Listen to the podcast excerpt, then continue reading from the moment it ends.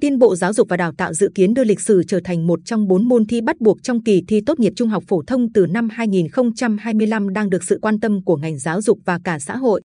Thông tin trên được Bộ Giáo dục và Đào tạo chia sẻ sơ bộ trong dự thảo phương án thi tốt nghiệp từ năm 2025. Dự kiến kỳ thi tốt nghiệp trung học phổ thông từ năm 2025 sẽ có 4 môn thi bắt buộc gồm toán, ngữ văn, lịch sử, ngoại ngữ. Từ lâu, câu chuyện về tầm quan trọng của môn lịch sử trong chương trình đào tạo phổ thông đã trở thành chủ đề tranh luận trên nhiều diễn đàn. Bày tỏ vui mừng khi tiếp nhận thông tin này, theo thầy Nguyễn Văn Cường, tổ trưởng tổ lịch sử địa lý giáo dục công dân, trường Trung học phổ thông chuyên Lê Quế Đôn, năm học 2022-2023 là năm đầu tiên Bộ Giáo dục và Đào tạo áp dụng chương trình giáo dục phổ thông 2018 bậc trung học phổ thông. Việc lịch sử góp mặt trong môn thi bắt buộc của kỳ thi tốt nghiệp trung học phổ thông là hợp lý, đúng đắn. Thầy Cường chia sẻ, môn lịch sử là môn học bắt buộc trong chương trình giáo dục phổ thông mới thì việc trở thành môn thi bắt buộc là hợp lý. Tôi rất ủng hộ.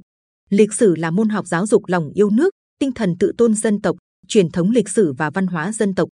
Đồng quan điểm trên, nhiều giáo viên bày tỏ đồng thuận việc dự kiến đưa môn lịch sử trở thành môn thi bắt buộc của kỳ thi tốt nghiệp trung học phổ thông từ năm 2025. Thầy Đặng Ngọc Trung, tổ trưởng tổ sự địa công dân thể dục quốc phòng, người trực tiếp dạy bộ môn lịch sử tại trường trung học phổ thông Trần Cao Vân cho hay, điều đó đồng nghĩa đã có nhìn nhận, đánh giá đúng vị trí, vai trò của bộ môn lịch sử trong chương trình giáo dục phổ thông. Phương án chọn môn lịch sử là một trong bốn môn thi bắt buộc trong kỳ thi tốt nghiệp trung học phổ thông từ năm 2025 hoàn toàn phù hợp với chương trình tổng thể của chương trình giáo dục phổ thông mới. Khi lịch sử là một trong tám môn học và hoạt động giáo dục bắt buộc,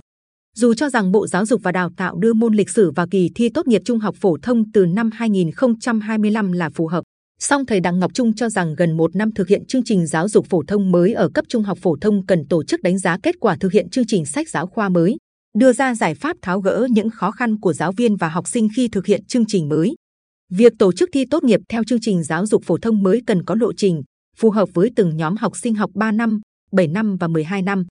Để giáo viên, học sinh tiếp cận với kỳ thi tốt nghiệp trung học phổ thông năm 2025, Bộ nên sớm có hướng dẫn về nội dung thi, cấu trúc bảng đặc tả, ma trận, đề minh họa, hình thức thi, để từ đó giáo viên có sự điều chỉnh, đầu tư phù hợp vào bài giảng trên lớp cũng như xây dựng ngân hàng câu hỏi trắc nghiệm phục vụ cho việc ôn luyện của học sinh. Đi vào cụ thể sách giáo khoa lịch sử theo chương trình giáo dục phổ thông mới, một giáo viên dạy lịch sử ở một trường trung học phổ thông tại thị xã An Nhơn đề nghị không nêu tên cho rằng sách giáo khoa đã có đổi mới về hình thức, nội dung cập nhật nhiều kiến thức mới, hấp dẫn, nhưng do phải chuyển từ môn học tự chọn qua bắt buộc, nội dung kiến thức một số bài học, một số mục đã cắt giảm điều chỉnh cho phù hợp gây khó khăn cho giáo viên giảng dạy khi nội dung bị đứt đoạn, rời rạc. Hiện theo chương trình giáo dục phổ thông mới có nhiều bộ sách giáo khoa, việc thi tốt nghiệp sắp tới nội dung thi cần có sự thống nhất như thế nào?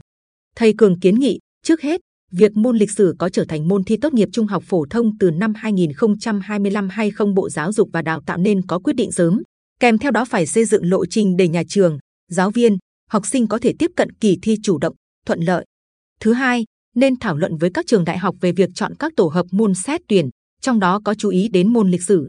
Thứ ba, nên tăng thời lượng cho môn lịch sử vì thời lượng của môn học này hiện nay còn ít, chỉ có 1 đến 1,5 tiết một tuần.